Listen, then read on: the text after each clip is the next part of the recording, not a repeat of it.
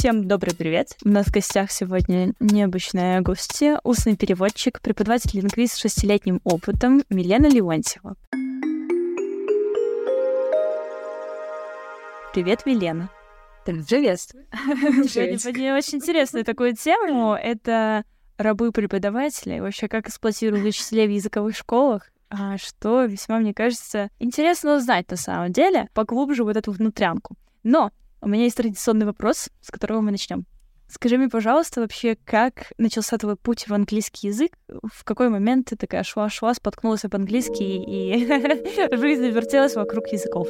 Уф, это было очень давно, на самом деле. Есть забавная история с этим связанная. А когда мне было года четыре, мы с мамой иногда по вечерам э, сидели и читали истории для детей на английском. Но это было очень забавно, мы много смеялись, потому что ни у нее, ни у меня, по сути, не было практически никаких знаний. И мы просто очень классно проводили время, и, не знаю, оставила такой очень приятный отпечаток. Э, и как-то с вот этого момента все и началось.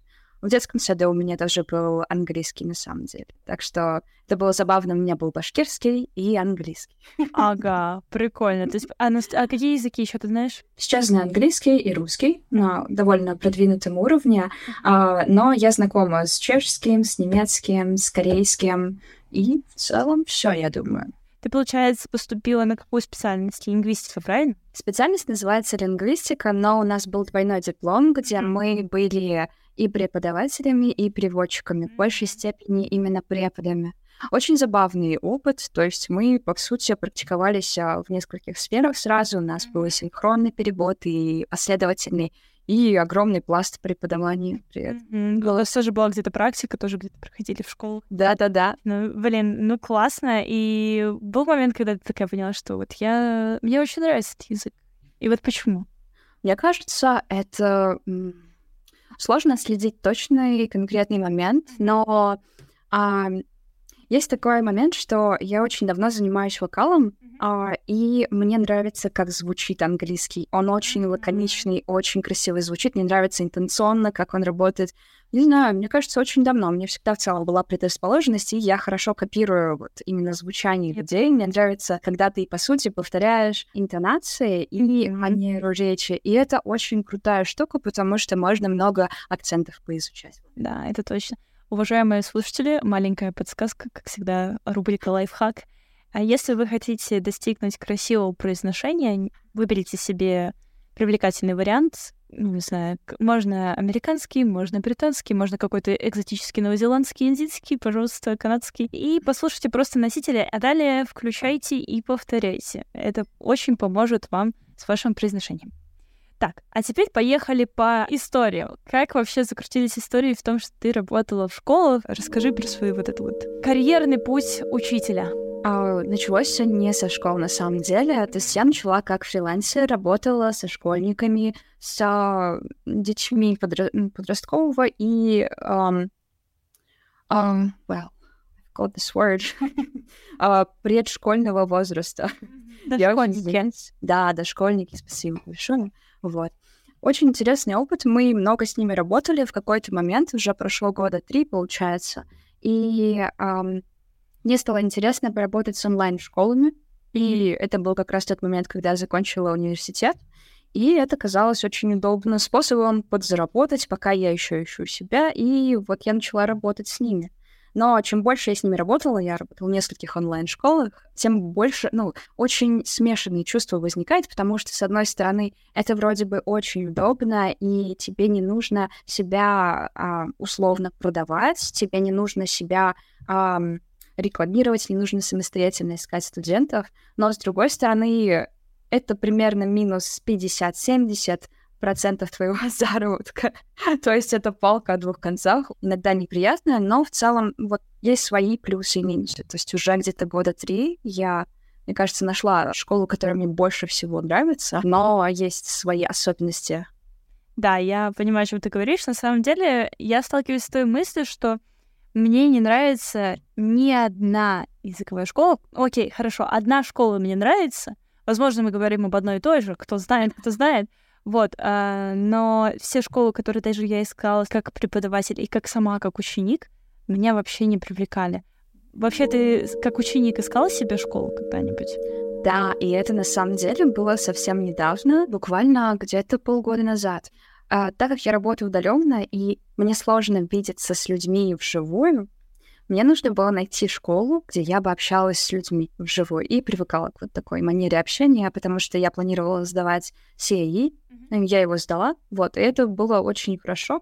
Да, я искала себе школу с таким, знаешь, немножко направлением лингвистическим, а с живой манерой преподавания. И да, я нашла такую школу, и я безумно до сих пор люблю ее. Я туда больше не хожу, но mm-hmm.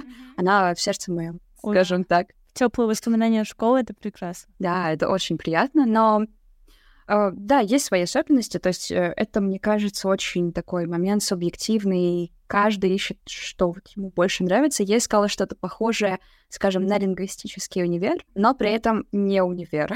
Это прекрасно. Получается, а с негативным опытом каким-нибудь ты сталкивалась? Да, на самом деле, да. Это было индивидуальное преподавание, и я нашла себе девушку. Она на тот момент жила, кажется, в где-то в Англии или в Германии. Да, на тот момент, когда мы встретились, это была Англия. И у нее была такая манера подачи немножко классическая британская, знаешь, такая стереотипная. То есть она немножко высокомерно преподавала, и вот читалось что-то вот в таком невербальном языке, что ей не очень нравится со мной работать. И у меня возникал вопрос, зачем тогда ты работаешь Вот, и в какой-то момент я тогда плохо писала, а я готовилась тоже к экзамену, и она мне сказала, you know, your writing is just, just rubbish. А, ваше, прошу прощения, ваше письмо просто мусор. Да, и мне так грустно стало, если честно. И я очень не люблю таких преподавателей, как mm-hmm. она. Она была очень крутая, да, у нее был C2, она там каждый раз давала IELTS, а, потому что она была проверяющим на этом экзамене. Настолько она была клевая, но вот такой а, небольшой, казалось бы, момент, он просто все Я подумала, ну, ты клевая, конечно, но мы не будем продолжать. Я поняла, я поняла. На самом деле, хотела тоже поделиться своей историей немножко. Недавно я искала себе преподавателя для подготовки к TOEFL. Есть круговорот преподавателей, преподавателей, преподавателей. а, вот. Но так вышло, что я сначала решила дать шанс все таки школу.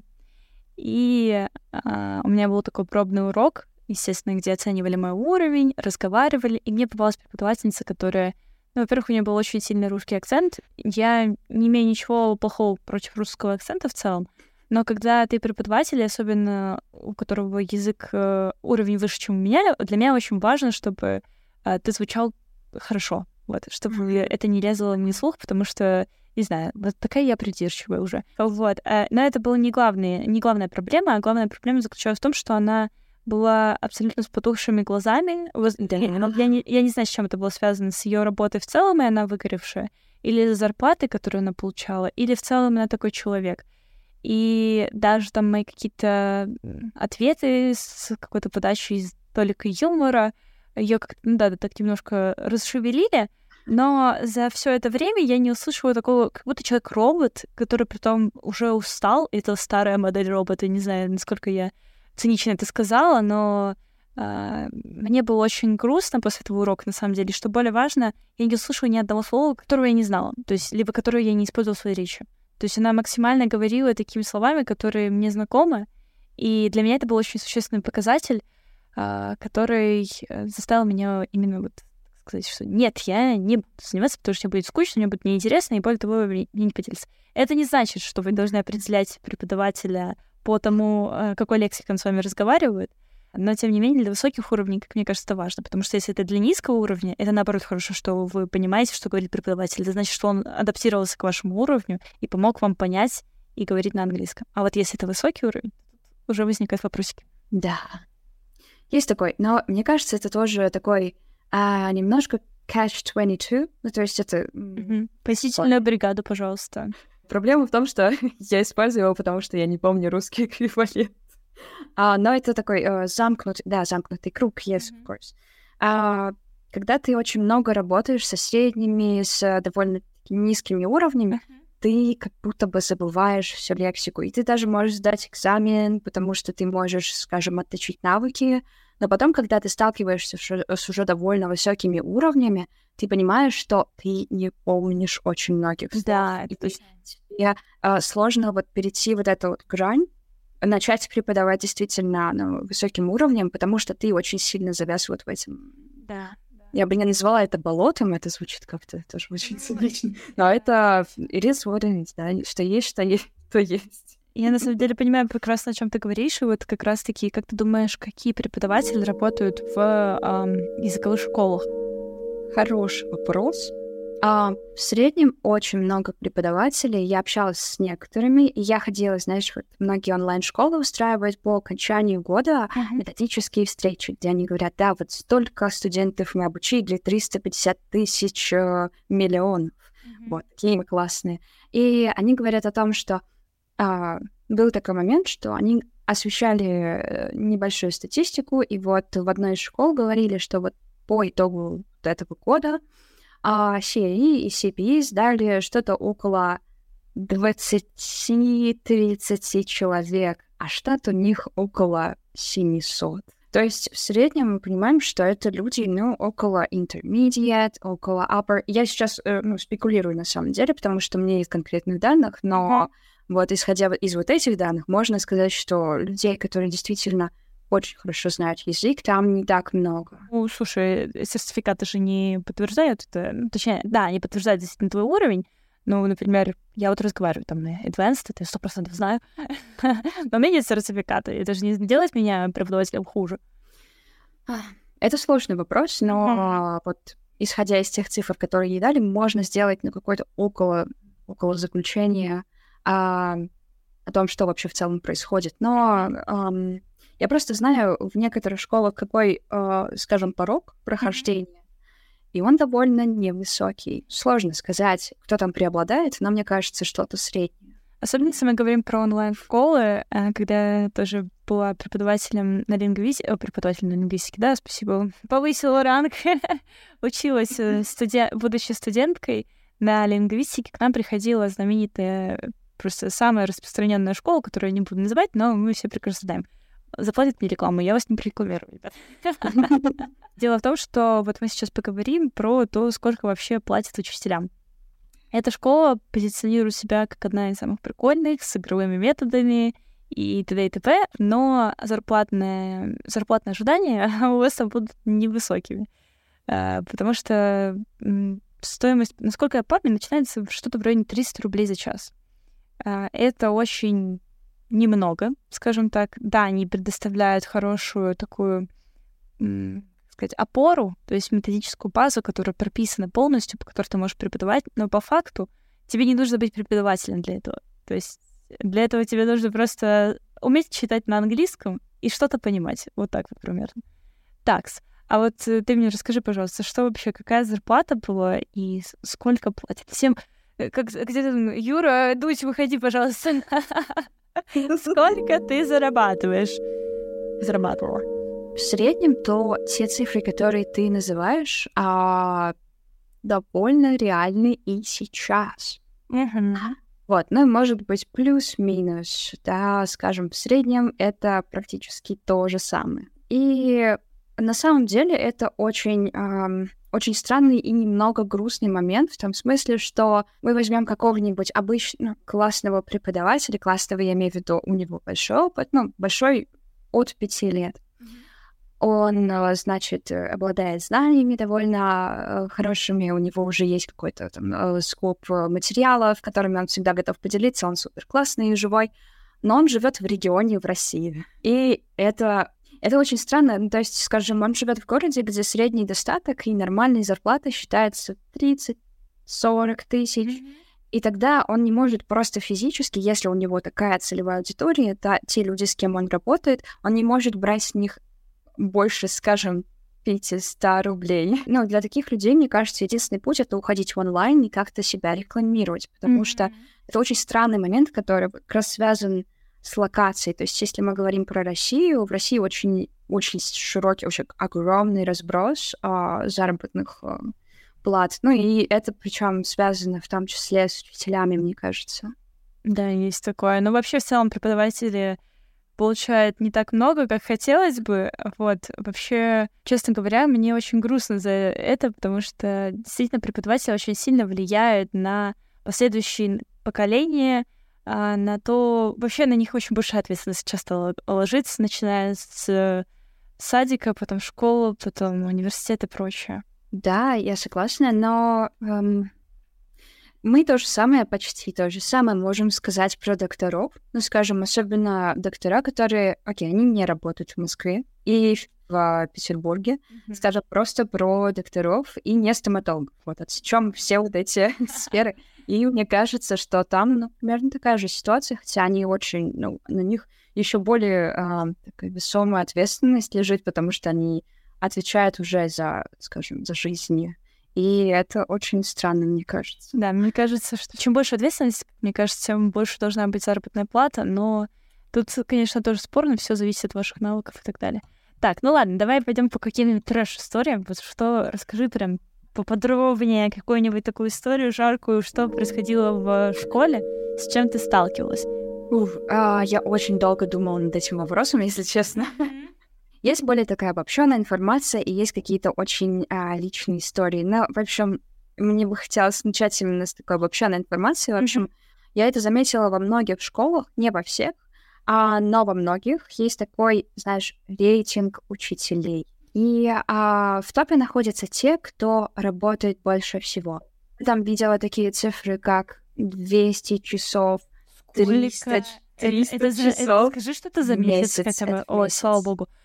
Да. Подожди, сколько? 200-300 часов преподавателю? Да, то есть, то есть это обычная офисная работа. Не обычная даже, а такая а, с переработками офисная работа. Ну просто это смешно с точки зрения того, что это на преподавание это вообще не офисная работа. Да. Это безумие с моей стороны. То есть я много историй слышу от людей, и я сама работала в офисе, это mm-hmm. было связано тоже с языками, но я не преподавала там. И ты можешь поделать свои дела, закончить 12, и у тебя есть пул в 6 часов, в которые ты ничего вообще... Ну, ты занимаешься чем-то своим, либо общаешься с кем-то. И ну, 12 часов, которые ты преподаешь, и 12 часов, которые ты провел в офисе, это совершенно разные штуки. И школы преподносят их как э, очень классных специалистов. То есть я понимаю, что они работают на количество, но не на качество, да, вот это классическое. да, это действительно так. И я не представляю, как люди живут честно. Видела тоже всяких учителей. У меня вот сама учительница была... Нет, преподавательница. А, она прямо очень уставала. Но мне не очень нравилась эта преподавательница, если честно, с точки зрения методической. Как э, язык у нее был отличный, вот с методической точки зрения вообще непонятно, что мы делаем, а, непонятно зачем, вот, и никаких, никакого разнообразия в целом. Ну ладно, mm-hmm. покритиковала, можно теперь сказать. Позитивные стороны тоже были, просто сказала о них. А, так вот, и она постоянно жаловалась на то, что она невероятное количество часов работает. То есть она постоянно работает, типа у нее там, там с 9 до, я не знаю, до 6, предположим, график такой. И для меня это было просто что-то ну, в смысле как? И она вела там группы по IELTS, по э, просто General English, по еще какой-то там IT English или бизнес, не помню, что именно там было. Но я такая думаю, просто жесть. Ну, как бы, типа, для меня это просто в голове не укладывается, потому что нужно было спланировать урок для одной группы, для второй группы, для третьей группы, и они даже не по одной теме. То есть, как бы, как это вообще можно сделать? Для меня это что-то шоковое. Так, Хорошо, General мы поняли. В целом, да, если рассказывать э, целиком про данную историю, мне кажется, that's it. Но um, было много забавных моментов, вот конкретно в самом преподавании. Я преподавала группам, и был очень странный кейс. Ко мне приходил а, студент стабильно, то есть, а, может быть, раза три, а, два в неделю. И его голос звучал как голос Дарт Вейдера. Я могу тебе потом отправить запись это смешно, и это крипово. Когда я в первый раз его услышала, у меня холодок так по спине пошел, и я думаю, зачем тебе групповые, во-первых, занятия, во-вторых... А, человек. Да, я понимаю, но мне кажется, ну, то есть я не критикую вот людей в таком положении, понимаю, что, возможно, у него какие-то проблемы со здоровьем, но я не понимаю вот именно точку зрения менеджера в том смысле, что ему точно нужен индивидуальный подход, но э, его просто непонятно непонятно, что он говорит. Но он настолько часто приходил ко мне, что я начала понимать, что в какой-то момент мы делимся на группы, мы общаемся в группах, и девушка мне говорит, которая с ним в группе, она говорит, я не понимаю. Он говорит что-то, и она говорит, я не понимаю, I'm sorry. я говорю, I'm so sorry. Мне так жаль. А, я говорю, ну ничего, мы скоро встретимся в основной комнате, и я все решу, все будет круто. И после этого момента я решила все-таки написать и сказать, вы знаете, мне кажется, что что-то не так, и, возможно, вы что-то можете с этим сделать, помочь мне. Они говорят, да нет, вы что, это же наш знаменитый Иван, условно. Если он будет приходить на занятия топлес или финтить, напишите другим менеджерам. И я такая, да, я думаю, какой кринж. Почему? Это действительно кринж. И это странно, потому что э, его правда страшно слушать, и никто не понимает. Я понимаю, что это дискомфорт для учителя, и мне непонятна эта ситуация до сих пор. И мне кажется, что э, здесь есть какая-то ну, внутренний, внутренние процессы, то есть, может быть, он чей-то сын, и поэтому его просто ну, не могут сказать. Такой защиты преподавателя не было, то есть, если... Нет, не особо. То есть то же самое происходит с точки зрения методической. Скажем, у тебя есть методист, которого mm-hmm. тебе прикрепляют, но у тебя возникает очень много вопросов. То есть, скажем, бывает иногда странные студенты встречались, mm-hmm. и они писали, э, у меня был один такой случай, я помню, писали гневные комментарии о том, что я не понимаю, о чем она говорит, потому что эта тема, она очень сложная, и отправляет видео с совершенно другой темой, которую мы даже не обсуждали я ничего не понимаю. Mm-hmm. Я говорю, мы начали э, проходить с ней небольшое правило, потом я сказала, тебе будет проще понять его на практике, давай потренируемся. Она мне сказала, да, хорошо, и сразу ушла. И потом начала гневно писать менеджерам. Я не очень поняла этот момент, если да, честно. Ну, абсурдные клиенты, они везде встречаются. Да. И тут вопрос, наверное, про то, что как реагируют именно, ну, не только менеджеры, а вот вся языковая политика компании. Вот. То есть э, они своих учителей оберегают от этого и пытаются найти адекватных учеников, или они просто ищут любых учеников и такие, ну, терпите.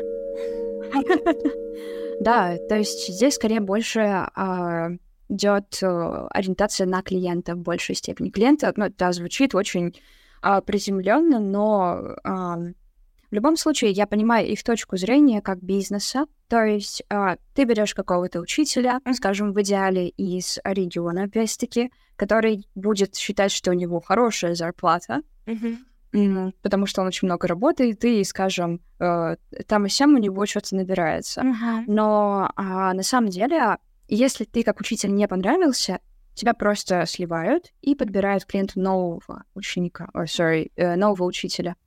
Вот ты, получается, не понравился с точки зрения не выполняешь какие-то правила, или ты... или что? Лично, может быть, не понравилось, не понравилась подача, не понравился подбор материала. Это может быть абсолютно все что угодно. Не понравилось то, какой макияж ты наносишь. То есть могут быть очень абсурдные истории и очень разные. Очень разные ситуации. Хочу тоже поделиться историей про макияж. Я когда-то пробовалась попасть в школу э, преподавать. Вот. Э, хорошо, что мы не называем название школы, иначе у них бы была бы антиреклама. Так вот, в общем, когда я была, мне кажется, студенткой на третьем курсе, я попала в такую школу, она достаточно, кстати, ну, ну, ну примерно на слуху. Не могу сказать, что она прям вездесущая, вот, но тем не менее. И там такая директор, она очень интересная женщина, на самом деле, в плане того, что я вижу, что она очень целеустремленная, амбициозная, она очень идейная и креативная по-своему. Вот. Mm-hmm. Но а, что меня прям начало отталкивать, вот эти красные флажки школы, мы сейчас их обсудим. Первое, что было интересно, это то, что мне сказали, слушайте, у вас baby face, вам надо краситься. Что? Да. То есть я офигела тогда ничего не сказать, наверное. Ну, то есть, как бы я знала, что у меня... Я молодо выгляжу, я всегда выгляжу достаточно молодо, просто люди, пока со мной не поговорят, они не могут понять. Сейчас, может быть, я накрашена, выгляжу немножко иначе, но, а, тем не менее, такое случается, что как бы меня э, идентифицировали как 16-летнего подростка, что такое. И так как она хотела повысить лояльность э, учеников, я должна была более как-то одеваться презентабельно. То есть я могла одеваться, конечно, и casual, и красиво, но все равно это должно быть было что-то, видимо, суперофициальное и что-то, что должно было меня старить. И я ее спрашиваю, как бы, а какая разница, сколько мне лет, если влияет то, что я делаю, и качество занятий, которые я провожу. Ну, соответственно, ответа не было конкретного, просто потому что родители, они доверяют тем, кто старше. Да. Если честно, вот если отойти немножко от темы онлайн-школ mm-hmm. и просто вот говорить про школы, у меня был это, наверное, самый странный опыт в моей жизни, который у меня был. Это одна из московских школ, да, тоже не называем имена, но есть некая сеть школ. И а, я тогда была в поиске работы, я думала, да, попробую себя в офлайн школах и я пришла к ним на собеседование, где-то очень далеко была зима, безумно грязная. Я прихожу безумно уставшая уже mm-hmm. и начинаю проводить занятия. То есть пробные занятия, чтобы mm-hmm. они смотрели на то, как я веду, как вообще манеру, подачу и прочее. Mm-hmm. И там сидела как раз а, женщина, которая всем этим владеет, и говорит, ты знаешь, у тебя такая позитивная, такая энергичная подача, очень классная. Я бы тебя хоть завтра поставила, но вот тебе нужно немножко там подобучиться, посмотреть, какие вообще материалы мы используем и прочее. Я думаю, вау, как круто, как здорово. Я такая урадовалась. И думаю, ну все, отлично, я буду там работать. И мне дали там детей, группу детей. И она говорит мне, приезжай, у нас вот здесь вот есть школа, посмотришь, как ведут занятия. Я говорю, хорошо, да, я посмотрю, приеду. Вот я приехала к ним. А, первое занятие все было хорошо. В какой-то момент она подключилась ко мне, и мы а, сидим прямо напротив двух студентов. Здесь учитель, значит, тут два студента, и мы сидим вот прямо напротив. Это было дико неприятно, дико как-то некомфортно. Но самое забавное, что она сидела и курила вейп. Прям, да. Я сижу рядом с ней, и она сидит такая, знаешь, очень... У меня челюсть упала просто.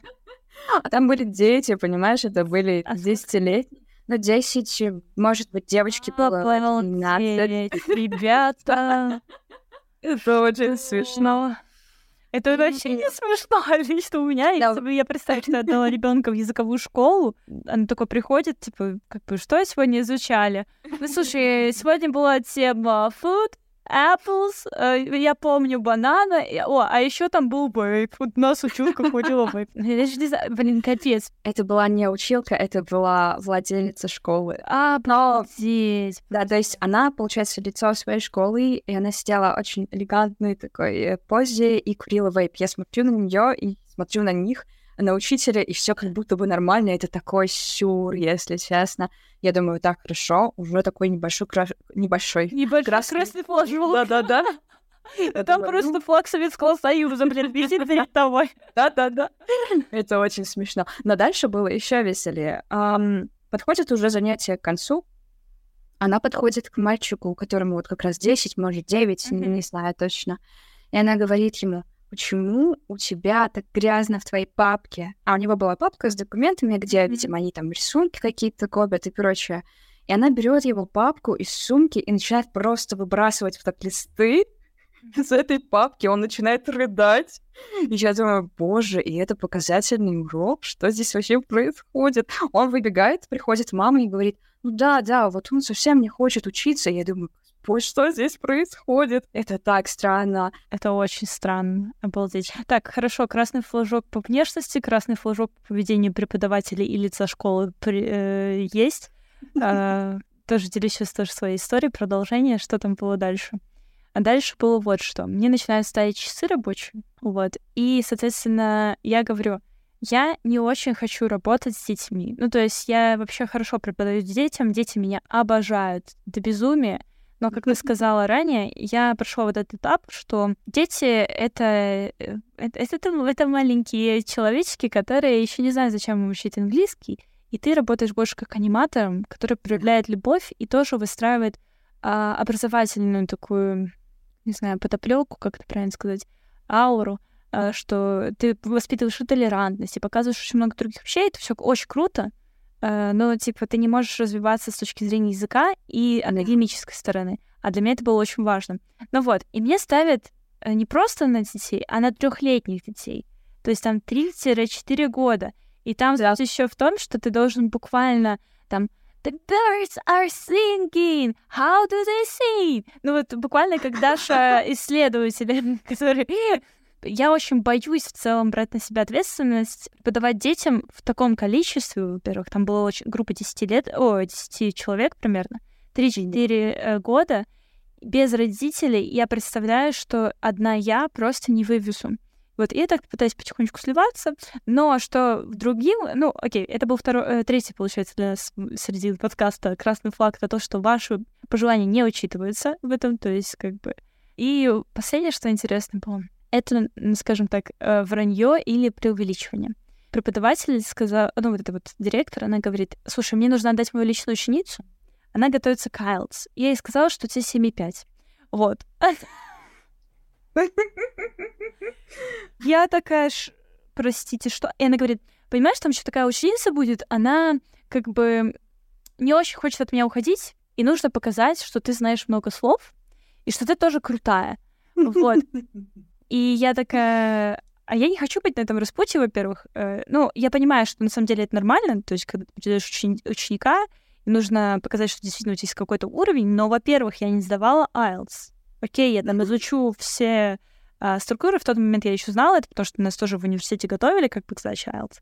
Но в тот момент я была шокирована просто тем, что как бы вот так вот. И я, естественно, потом выкатила письмо, что, извините, ну, я узнала, потому что посчитала по зарплате, извините, так и так, э, я не смогу а, у вас преподавать, потому что, ну, я не написала все те красные флажки, которые я заметила, но как бы я написала, что мои зарплатные ожидания не сходятся, и что я просто не вывезу а, с точки зрения обучения, потому что у меня тогда еще была учеба, и если мне пришлось бы учиться, преподавать лично, еще преподавать э, в этой школе столько часов, сколько они хотели, я бы не вывезла. Да, я понимаю, о чем ты. И когда ты рассказала про а, детей трехлетних, у меня просто был опыт э, преподавания дошкольникам, и он длился неделю. Ровно неделю. Да, то есть... Эм, это долго хватило. Да, мне, также сказали, мне сказали, три дней достаточно. Но я знаю людей, на самом деле, которые постоянно преподают, всегда, то есть уже несколько лет, насколько я знаю, именно детям, и они да. безумно любят. И, и прекрасные преподаватели, я тоже их вижу, это просто замечательные люди. Солнышки. Да, но вот мне лично не подходит. Да, и вот то, о чем ты как раз э, упомянула, это именно не то чтобы учитель, это больше такой шоумен со знанием английского. И тебе нужно быть невероятно э, энергичным. Ну, то есть э, умение как-то вовлечь детей в какую-то активность, которая им вообще не сдалась. Это безумно сложно. Я работала немного и сказала, нет, вы знаете, я, наверное, пойду. я очень, я очень извиняюсь, но... Спасибо за чай. Да, Спасибо большое. Хотя вот это забавный момент, потому что если говорить про детей, даже двухлетних, даже двухлетние у меня были, и они одни приходят, у тебя получается их вести вот какой-то свой поток, свой разговор, и это довольно... Ну, я не могу сказать, что это просто, но ты комфортнее себя чувствуешь. Но если это группа детей, которые хотят в какой-то момент подраться, в какой-то момент потанцевать, еще побегать, и ты думаешь, боже, нет. Да, это, это очень непросто, это правда. Подписываюсь под каждым словом, потому что я много работала с детьми, еще и многодетная семья, так что я Вау. понимаю, о чем. О чем речь?